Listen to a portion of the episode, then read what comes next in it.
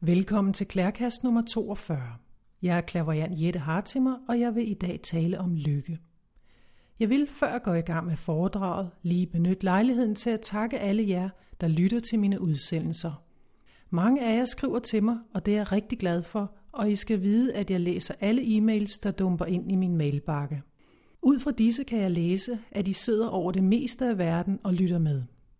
Jeg har for eksempel fået en henvendelse fra en gruppe på Lofoten – der samles i de mørke vinteraftener med ild i pejsen og et varmt krus te, eller hvem ved, måske noget, der er stærkere, til andre, der sidder i solens varme stråler i Spanien og lytter.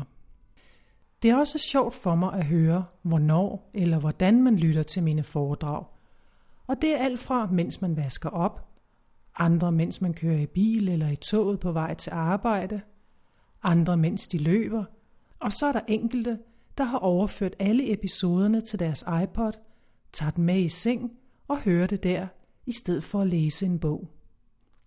Showet er nu blevet så populært, at det uge efter uge har ligget blandt de fem mest lyttede podcast på iTunes liste over top podcast i kategorien religion og spiritualitet.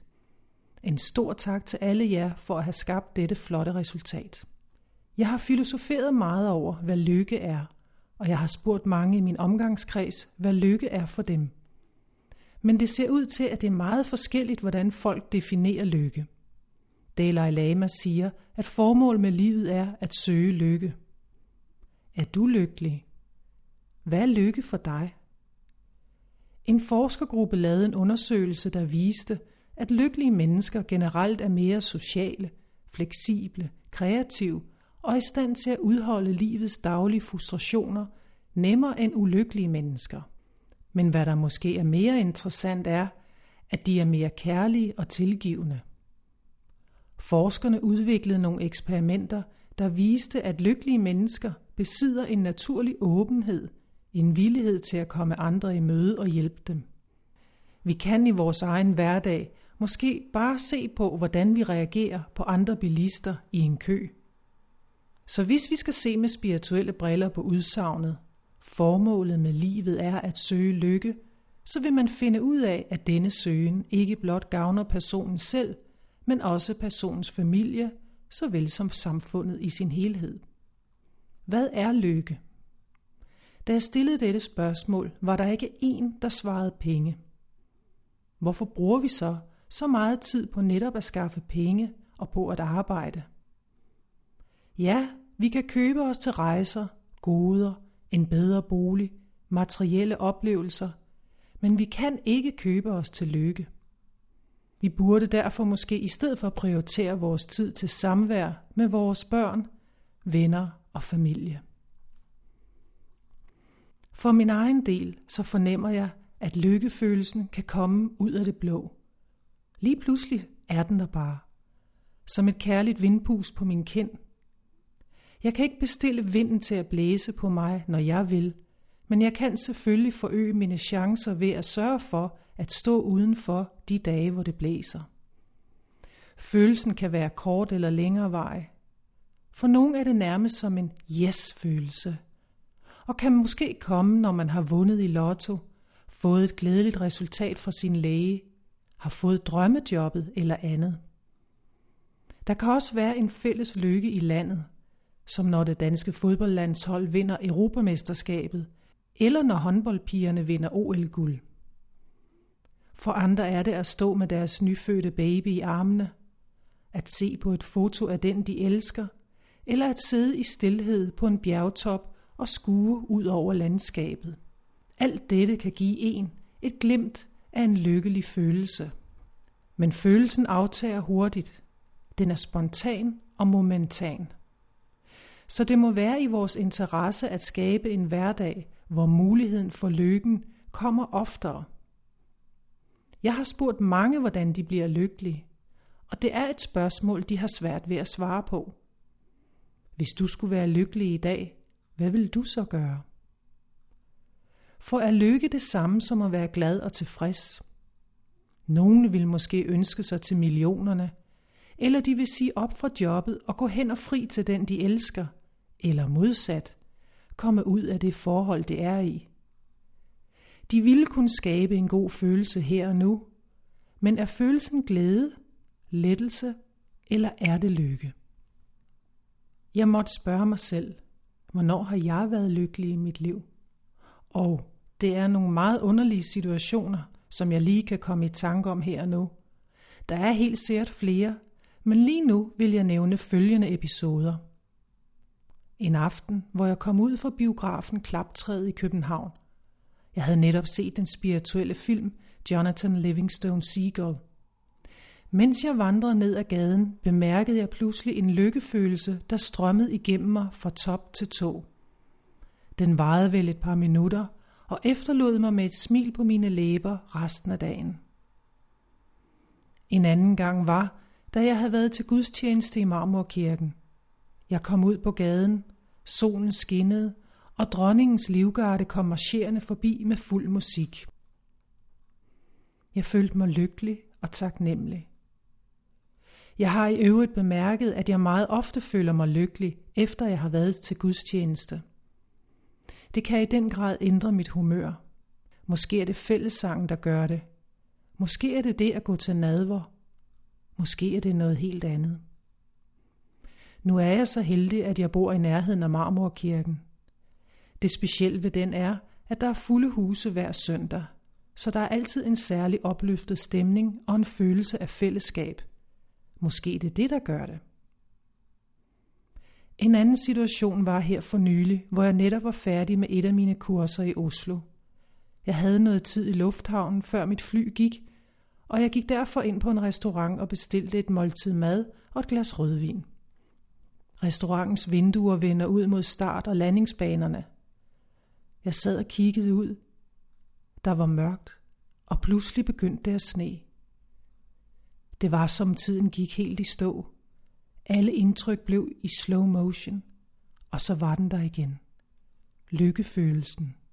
Jeg følte mig helt og lykkelig og dybt taknemmelig for mit liv. Eller hvad med den gang, hvor jeg fik nøglerne til min klinik her ved Rådhuspladsen? Da jeg efterfølgende stod alene inde i rummet, og pludselig slog rådhusuret. Der blev jeg også gennemstrømmet af en følelse af lykke og taknemmelighed. Og så var der den gang, hvor mediet Marian Damper Jeans afspillede en optagelse for mig, der var optaget i hendes lukkede fysisk cirkel. Det var simpelthen for stort. Jeg følte mig så privilegeret, at jeg havde fået lov til at høre det, og jeg blev så lykkelig over mit liv. Spørg en mig i dag, om jeg er lykkelig, så vil jeg svare nej. Men jeg er glad, meget glad og tilfreds med mit liv. Så for mig er lykke og glæde ikke den samme følelse.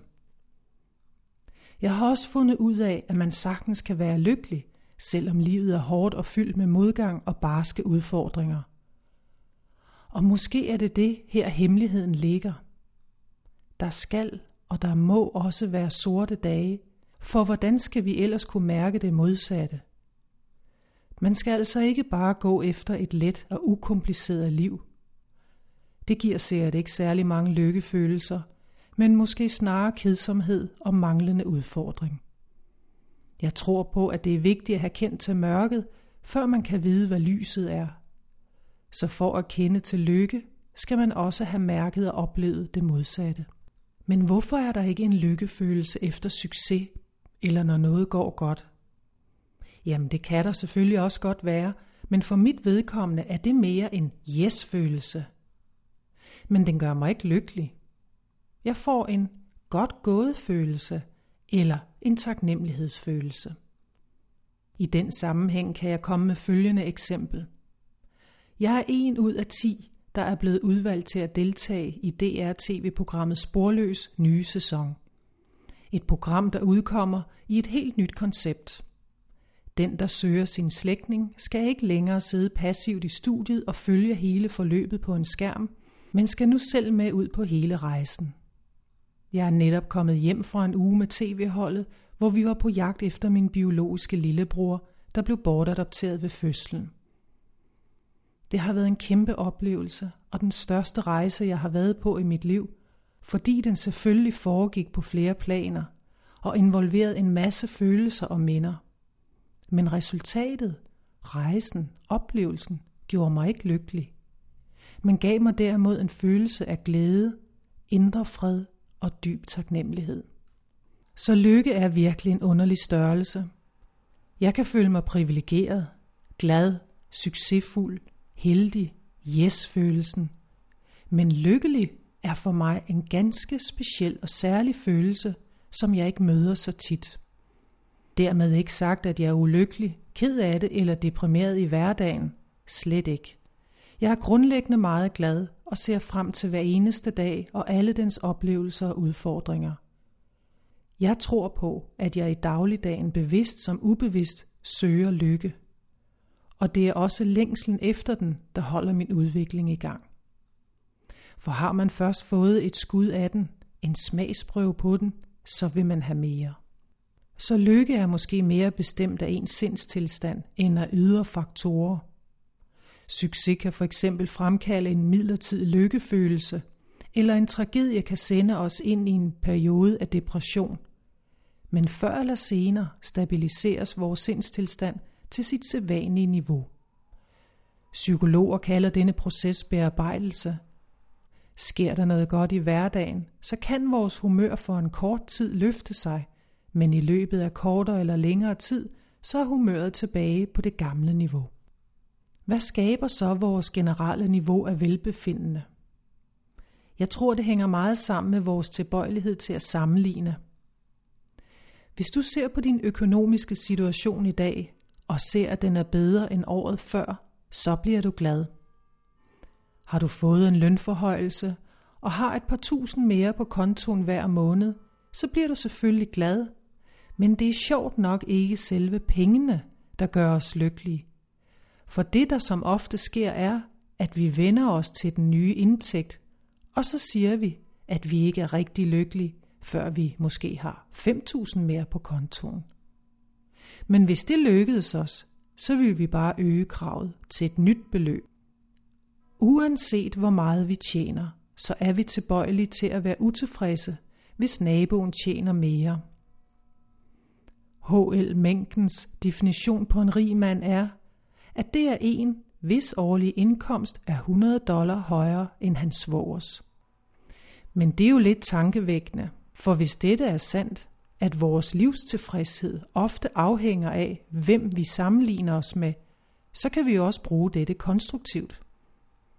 Hvis man altid sammenligner sig med dem, der er rigere, smukkere, slankere, smartere, mere succesfulde end en selv, så vil det som oftest føre til misundelse, frustration, mindre værd og utilfredshed. Men så kan man jo vende det hele om til noget positivt. Vi kan åbenbart øge vores følelse af tilfredshed ved at sammenligne os med nogen, der er mindre lykkelig stillet end os selv, og ved at tænke over alt det og påskynde det, vi allerede har. Det er jo i øvrigt en vigtig del af en spirituel tankegang, at være taknemmelig. Forskere har udført flere eksperimenter, der viser, at ens generelle tilfredshed med livet kan øges ved simpelthen at ændre udsyn og betænke, hvordan alting kunne være meget værre. Du kan for eksempel lave dit eget lille eksperiment. Forsøg at fuldføre sætningen. Jeg er glad for, at jeg ikke er prik, prik, prik, prik. Find på så mange udsagn, som du kan. Føler du en lidt større tilfredshed med dig selv og dit liv nu? Og hvad, hvis du i stedet for fuldfører sætningen, jeg ville ønske, jeg var, prik, prik, prik, prik, prik. Hvordan har du det så, efter du har fundet 20-30 af disse udsagn? Være. Højst tænkeligt, fordi du har fokuseret på det, du ikke har, ikke er og ikke kan. Jeg kan fortælle et eksempel fra mit eget liv, hvor dette giver mening for mig. Jeg kan have en ok dag, hvor mit humør er, ja hvad skal jeg kalde det, neutralt. Så kommer jeg hjem og finder, at der med posten er kommet et spørgeskema fra Østerbro-undersøgelsen. Østerbro-undersøgelsen er en privat forskningsenhed, der har til formål at definere risikofaktorer for sygdomme i en tilfældig udvalg befolkningsstikprøve. Ofte består spørgeskemaet af flere hundrede spørgsmål, som man skal besvare. Det kan være spørgsmål alt lige fra, tager du medicin? Har du svært ved at falde i søvn? Er der arvelige sygdomme i din familie? Føler du dig stresset? Hvor mange timer arbejder du om ugen? Ryger du? Hvor mange genstande drikker du? Bruger du briller? Er du allergisk? Føler du dig ensom? Og så videre, og så videre. Spørgeskemaet kommer sådan cirka med nogle års mellemrum, og hver eneste gang, jeg har udfyldt det, bliver jeg efterfølgende i super godt humør, og føler mig glad for mit liv, og ikke mindst meget taknemmelig for min sundhed. For en time siden var mit humør nærmest neutralt, og nu er det til en high five, og jeg får lyst til at sætte noget musik på og danse rundt. Det eneste, der er sket på den time, er, at jeg via spørgsmålene kan se, at der må være rigtig mange mennesker, der har det meget svært. Og jeg er så privilegeret, at jeg kan sætte mit kryds i mange nej-bokse. Nej til allergi, brug af medicin, søvnproblemer, lyst til selvmord, livet er meningsløst, eller hvad det nu har været for spørgsmål. Dette er jo også en måde at sammenligne på. Jeg sammenligner nu mit liv og min situation med nogen, der har det værre end jeg selv. Og så føler jeg mig bedre tilpas. Lidt af det samme oplevede jeg, da min mor pludselig og uden varsel døde i løbet af 11 timer. Hun havde aldrig haft en sygedag i sit liv, var 74 år og var ude hver eneste dag fra morgen til aften, hvor hun suste rundt fra det ene til det andet sted, bare for at opleve ting, nyde livet og have det sjovt. Der var så meget aktivitet i hende, at jeg ofte følte mig som en gammel træt pensionist, når jeg hørte om alt det, hun nåede på en dag. Så da hun døde, var det et stort chok for mig. Jeg var overbevist om, at jeg ville have haft hende mange, mange år endnu, men pludselig var hun væk. Jeg bemærkede, at jeg i min sorg var meget optaget af at læse og høre om andre, der også havde mistet. Men især mennesker, hvis tab eller historie var værre end min egen. Jeg tror, at der var to årsager til, at jeg havde dette behov. Jeg havde brug for at høre nogen, der havde det værre end jeg selv, og jeg havde brug for at se, at de var kommet videre i deres liv, og at de kunne smile og have det godt. Okay, hvis de kan komme videre oven på den historie og den oplevelse, så kan jeg også. For deres var meget værre end min. Som børn ved vi jo godt, at før eller siden vil vi miste vores forældre. Sådan er det jo bare. Men hvis nogen havde mistet en bror, en søster, deres barn, ægtefælle, eller mistet hele sin familie i en ulykke, se, så er det jo noget ganske andet, og jeg synes, at deres historie og deres sorg måtte være meget værre end min egen. Og så var det ligesom lidt lettere at se lyst på tingene og bevare troen på, at jeg nok skulle komme videre. Så uden at jeg var bevidst om det, brugte jeg det sammenlignende sind. Dalai Lama siger, at der er visse faktorer, der er vigtige for at opnå lykke. Der er rigdom, værtslig tilfredsstillelse, spiritualitet og oplysning. Sammen udgør de totaliteten af en persons stræben efter lykke. Et godt helbred, materielle goder, familie, venner og et godt netværk kan faktisk betegnes som kilder til lykke. Men for at man kan udnytte dem fuldt ud til opnåelse af et lykkeligt og fuldt liv, er sindstilstanden afgørende. Hvis vi for eksempel udnytter vores gode helbred eller rigdom på en positiv måde til at hjælpe andre, kan det bidrage til at opnå et lykkeligere liv. Og selvfølgelig nyder vi og værdsætter vi disse ting, vores materielle goder, succes osv. Men uden den rette mentale indstilling, uden opmærksomhed på den mentale faktor, har disse ting på længere sigt kun meget lidt betydning for vores lykke. Hvis du for eksempel har hadske følelser eller vrede et sted dybt i dig selv, så ødelægger det dit helbred og dermed en af grundfaktorerne for lykke. Hvis du på samme måde er mentalt ulykkelig eller frustreret, så er det lige meget, om du har et godt helbred. Kender du ikke også til det, at du i et øjebliks vrede eller had har lyst til at kaste rundt med ting? I sådan et øjeblik betyder tingene jo intet. Vi kender jo også til, at vi her i Vesten er materielt meget højt udviklet. Men alligevel er der mange mennesker, der ikke er specielt lykkelige, fordi lige under den smukke overflade af rigdom findes en mental uro og frustration. Det samme kan også siges om venner. Hvis du er vred, hadsk eller dybt frustreret, så kan en meget god ven forekomme dig fjern og irriterende. Så man kan let sætte sig ind i, hvor stor indflydelse vores sindstilstand har på vores oplevelse af dagligdagen, og derfor må vi tage den meget seriøst. Har du et fredfyldt sind, eller øver du dig i at disciplinere dit sind, så vil det få det resultat, at du takler virkeligheden bedre, selv i de svære tider.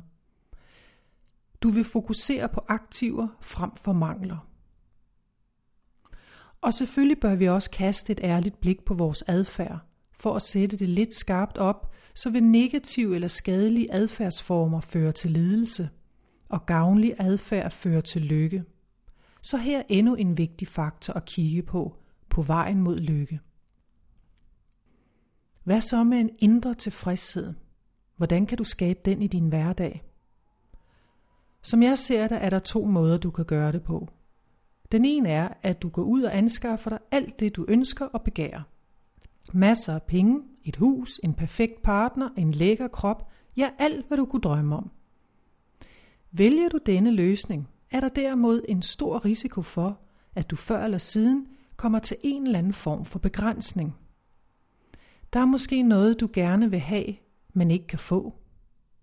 Dine ønsker og dit begær kan ikke indfries, og du bliver derfor frustreret. Du kan også risikere, at du skal bruge masser af tid på at gå og bekymre dig om at opretholde det materielle niveau, du har skabt dig, eller at du kan miste det hele. En anden mulighed er, at du seriøst ser på og gennemgår din ønskeliste. Hvad det er, der virkelig betyder noget for dig, og måske afstår fra nogle af punkterne, og i stedet begynder at værdsætte alt det, du allerede har.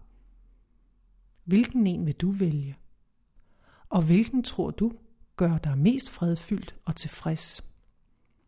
Nå, nu skal det hele ikke lyde alt for heldigt. Vi skal jo også huske på, at vi bare er et menneske, med hvad deraf følger af fejl og mangler. Første skridt på vejen mod lykke må være at lære. Vi skal først lære, hvordan vores negative følelser og adfærdsmønstre er skadelige for os, og hvordan positive følelser og handlinger hjælper os frem. Hurra for det! For så har alle mine såkaldte dårlige valg i livet haft en positiv betydning, mening og værdi for mig. For som jeg nævnte tidligere, hvordan skal man kunne kende eller søge lykken, medmindre man kender til det modsatte? Man skal altså vide, hvad det er, man går efter. Hvis der for eksempel i dagligdagen er visse hændelser, som man ikke ønsker skal ske eller gentage sig, så er den bedste metode til at sikre sig, at de ikke indtræffer, at sørge for, at de betingelser, der normalt fører til dem, ikke opstår. Omvendt. Hvis du ønsker, at noget bestemt skal ske, så er den logiske ting at gøre, at sørge for, at årsagerne og betingelserne, hvoraf det opstår, er til stede. Så hvis du ønsker lykke, så søg årsagerne, hvorfra den normalt opstår, og vil du undgå lidelse, så gør hvad du kan for at holde dig væk fra situationer, hvor din erfaring siger dig, at nu havner du i den. Vi skal også forsøge på at minimere den tid, vi bruger på at have ondt af os selv.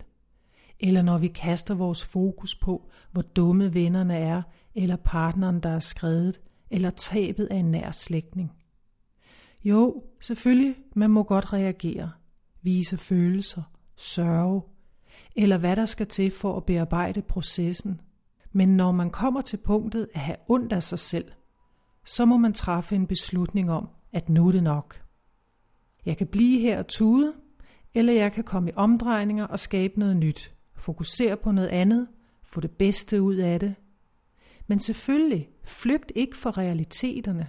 Det er jo ikke det, jeg mener. Kender du ikke den følelse, at nu er det bare nok? Jeg kan ikke holde mig selv ud mere. Jeg gør. Senest da en kæreste forlod mig. Det gjorde simpelthen så ondt, både følelsesmæssigt, men også i min krop.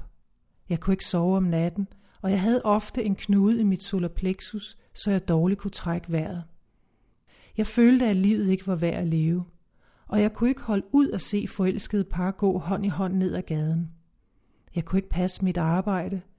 Jeg blev ret selvdestruktiv, og jeg tog mig i, at jeg flere gange var ved at ødelægge alt det, der faktisk var sundt og godt i mit liv. Jeg var ligeglad. Til al held har jeg aldrig drukket, men ellers ville jeg stensikkert også have gjort det. Solskinsdage var de værste, og alle tv-kanaler viste udsendelser om kærlighed. Og slukkede jeg for det, og i stedet tændte for radioen, så spillede den altid musik, som mindede mig om min ekskæreste. Kender du det? Er det ikke sjovt, hvordan der, hvor vi nu er, det vi har vores fokus på, det tiltrækker vi. Og så ser vi det hele vejen rundt om os. Ligesom når vi ønsker os en ny cykel og sætter os lun på en bestemt model. Fra det øjeblik ser vi den cykel og netop den model hver eneste gang, vi bevæger os hen ad gaden. Eller hvis vi gerne vil være gravid, så ser vi kun gravide kvinder omkring os. Er det ikke tankevækkende? Det er jo ikke fordi, at hele Danmarks befolkning fra den ene dag til den anden enten har været ude og købe en ny cykel, eller er blevet gravider i 6. måned. Nej, det er fordi, at vi ser det, vi vil se. Vi ser det, som vi har fokus på. Tror du på lykke, glæde, næstekærlighed, og er du fokuseret på dette, så er det ofte, hvad du vil se og møde på din vej. Er du derimod bitter og føler, at al uheld forfølger dig, så er det næsten stensikkert, at du vil blive ved med at være det. Nå, men tilbage til ekskæresten. Jeg ved ikke, hvor lang tid jeg havde det dårligt. Det føltes som evigheder, men en dag havde jeg fået nok. Nu kunne jeg bare ikke holde mig selv ud længere. Jeg følte mig så ynkelig. Grundlæggende føler jeg mig som et stærkt menneske, der kan handle og skabe i mit liv. Og nu måtte jeg se at komme tilbage på rette spor og genfinde denne styrke og følelse. Jeg ændrede som det første mit syn på situationen, og var nu også klar til at tage min del af ansvaret for brudet mellem os. Hvor jeg tidligere helt og holdent så min eks som søndebukken, og den, der havde skylden for, at jeg havde det dårligt og havde mistet lysten til livet. Jeg husker det som, at jeg flåede dynen af, rullede patienterne op, åbnede alle vinduer, tog mig et langt forfriskende bad, satte noget dejlig musik på, gik i gang med at gøre rent, gik derpå ud og købte friske blomster til lejligheden og noget sushi til aftensmaden. Min livret. Det var det. Soveprocessen var slut. Jeg havde nået bunden. Gik jeg dybere ind i det, ville jeg miste min selvrespekt. Den dag i dag kan jeg stadig savne ekskæresten, og det kan i glimt også gøre ondt. Men jeg tror på, at det hele var en vigtig proces at gå igennem, og i sidste ende sundt nok. Jeg har jo også lært en masse. Tabet, savnet er der stadig, ligesom tabet af min mor. Jeg savner og tænker på hende hver eneste dag, men jeg lever med det. Få det bedste ud af det, jeg har i dag, og der jeg står. Da jeg kom ud af sengen og Adder kom på højkant, følte jeg for en stund også en lykkefølelse. Jeg var lykkelig for, at jeg var herre over mit liv, at jeg selv kunne beslutte, at nu ville jeg ud af denne smerte, og at jeg rent faktisk havde et valg. Og måske bedst af alt, erkendelsen, der kom med tiden, at jeg faktisk sagtens kan være lykkelig, selvom jeg ingen partner har. Det handler altså ikke om at flygte fra realiteterne, men at erkende, som tingene er, og så få det bedste ud af det. At skabe lykke i hverdagen kræver altså, at vi er villige til at yde et stykke arbejde. Lykken kommer ikke af sig selv. Vi må selv investere i vores sind, vores adfærd og følelser, for at skabe et godt fundament til, at lykken oftere kommer forbi på netop vores vej. Men lykken har også en fjende. Behagelighed og dogenskab. Begge er sider af menneskets natur. men i ønsket om at forbedre vores tilfredshed, mulighederne for at tiltrække lykken og ved en smule selvdisciplin kan vi vinde over dem begge. Jeg har fundet ud af, at for at opnå lykke, må jeg først være glad. Hvordan bliver man så glad? Man kan for eksempel blive glad ved at give. Selv den mindste lille handling eller gode gerning kan have en betydning. Jeg tænker, at vi nogle gange holder os tilbage, fordi vi forventer, at det at give kræver, at vi giver alt, eller at det som minimum indebærer, at vi skal redde hele verden. Mindre kan nu også gøre det. Og lyt også til samvittigheden. Den er et udmærket måleinstrument, der kan guide dig igennem dagen. Den skal nok fortælle dig, hvad der er det rigtige at gøre. Hvordan kan du så hjælpe lykken lidt på vej? Du kunne begynde med at gøre noget godt for dig selv. Vi ved, at tanker skaber. Det skrevne ord endnu mere, og det talte ord allermest. Lav en liste over områderne i dit liv, for eksempel forhold, økonomi, karriere, krop osv. Se nu ærligt på disse områder. Er der et, der skinner mere igennem, og som du ville ønske, at du kunne forbedre? Hvad vil du gerne opnå? Hvilke forandringer ønsker du? Skriv det hele ned. Og husk, at du beskriver det, du ønsker skal ske, frem for at fokusere på det, du ikke ønsker. Dette er vigtigt. Og forklaring på det kan du høre om i min lydfil nummer 30 på min hjemmeside, hvor jeg taler om, hvordan skaber du det, du ønsker dig. Til det område, du nu har valgt ud som værende det vigtigste lige nu, skriver du nu tre tiltag, som du kan gøre for at ændre området. Tre aktive handlinger eller skridt, som du kan tage. På den måde tager du ansvar, for din personlige power tilbage, og du lader ikke bare tingene stå til eller håber på, at nogen kommer og løser problemerne for dig. Fortæl dernæst folk omkring dig om det, der står på din, ja hvad skal jeg kalde det, din ønskeliste. Når du har udført de tre tiltag, skriver du nogle nye. Måske skal du fokusere på et mål, et tema, et resultat per år. Når det er indfriet, kan du gå videre til et af de andre områder. Dette er en af de metoder, jeg selv benytter mig af. Og så tager jeg et lille skridt ad gangen og siger til mig selv, at forandringer tager tid. Er det ikke et ordsprog, der hedder, det tager tid at lære en gammel hund nye kunster? Mit tema pt. er venskaber.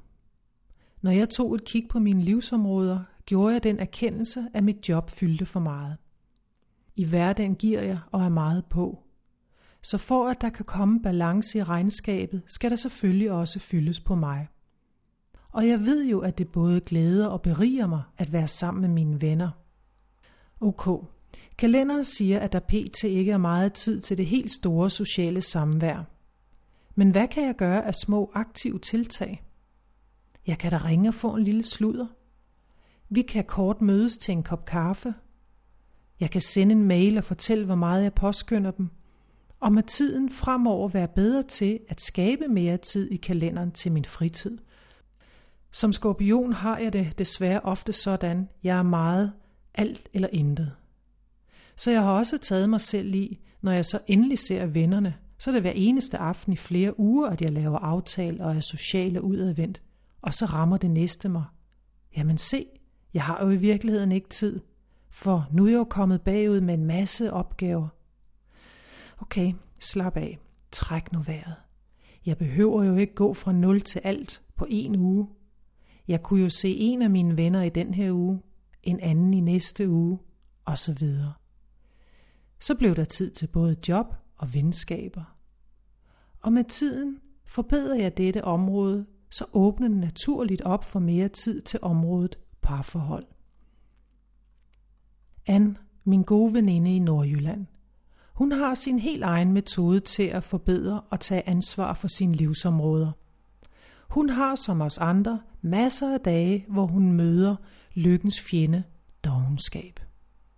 Men så siger hun til sig selv, det mindste jeg kan gøre er, prik, prik, prik. Og så gør hun det. Det kan være at lægge vasketøjet sammen, at tage opvasken, at putte nogle papirer i en mappe, at ræse sengen, gå ud med skraldespanden, øve fem minutter på klaveret, ringe til familien, der bor i USA, eller gå over til naboen med et par småkager for bare at sige hej. Hendes erfaring er, at det giver en vis stolthed og selvtilfredshed, samt at det ofte gør, at man får lyst til at gøre endnu en ting. Du kan med tiden også skabe positive forandringer, hvis du hver morgen, når du står op, udvikler en positiv motivation ved at tænke, jeg vil anvende denne dag på en positiv måde. Netop denne dag vil jeg ikke spille. Og så spørg dig selv om aftenen, før du går i seng, hvordan det gik og hvad du fik gjort. Fik du brugt denne dag, som du havde planlagt den? Hvis ja, fint. Så glæd dig. Hvis ikke, så kig på, hvor det var, du faldt i vandet, eller endnu bedre, hvorfor. Beslut dig for, at den næste dag vil du gøre det lidt bedre. Og som en afslutning på dette foredrag vil jeg sige følgende. Mange står ofte i et dilemma med et valg. Skal jeg vælge A, eller skal jeg vælge B? Jeg svarer ofte, hvad siger din intuition, at du skal gøre? Men mange har alligevel svært ved at beslutte sig, fordi man har vanskeligt med at skelne lyst og intuition fra hinanden. Eller intuition og fornuft. Men hvad nu, hvis du i stedet stillede dig selv spørgsmålet, hvad vil gøre mig mest lykkelig? Det kan nok være lettere at forholde sig til dette spørgsmål, fordi der i mange valg, man skal træffe, ofte er indblandet lyst. Som menneske er vi ofte drevet til at handle, reagere ud fra vores lyst. Men dette valg er ikke nødvendigvis det bedste for os.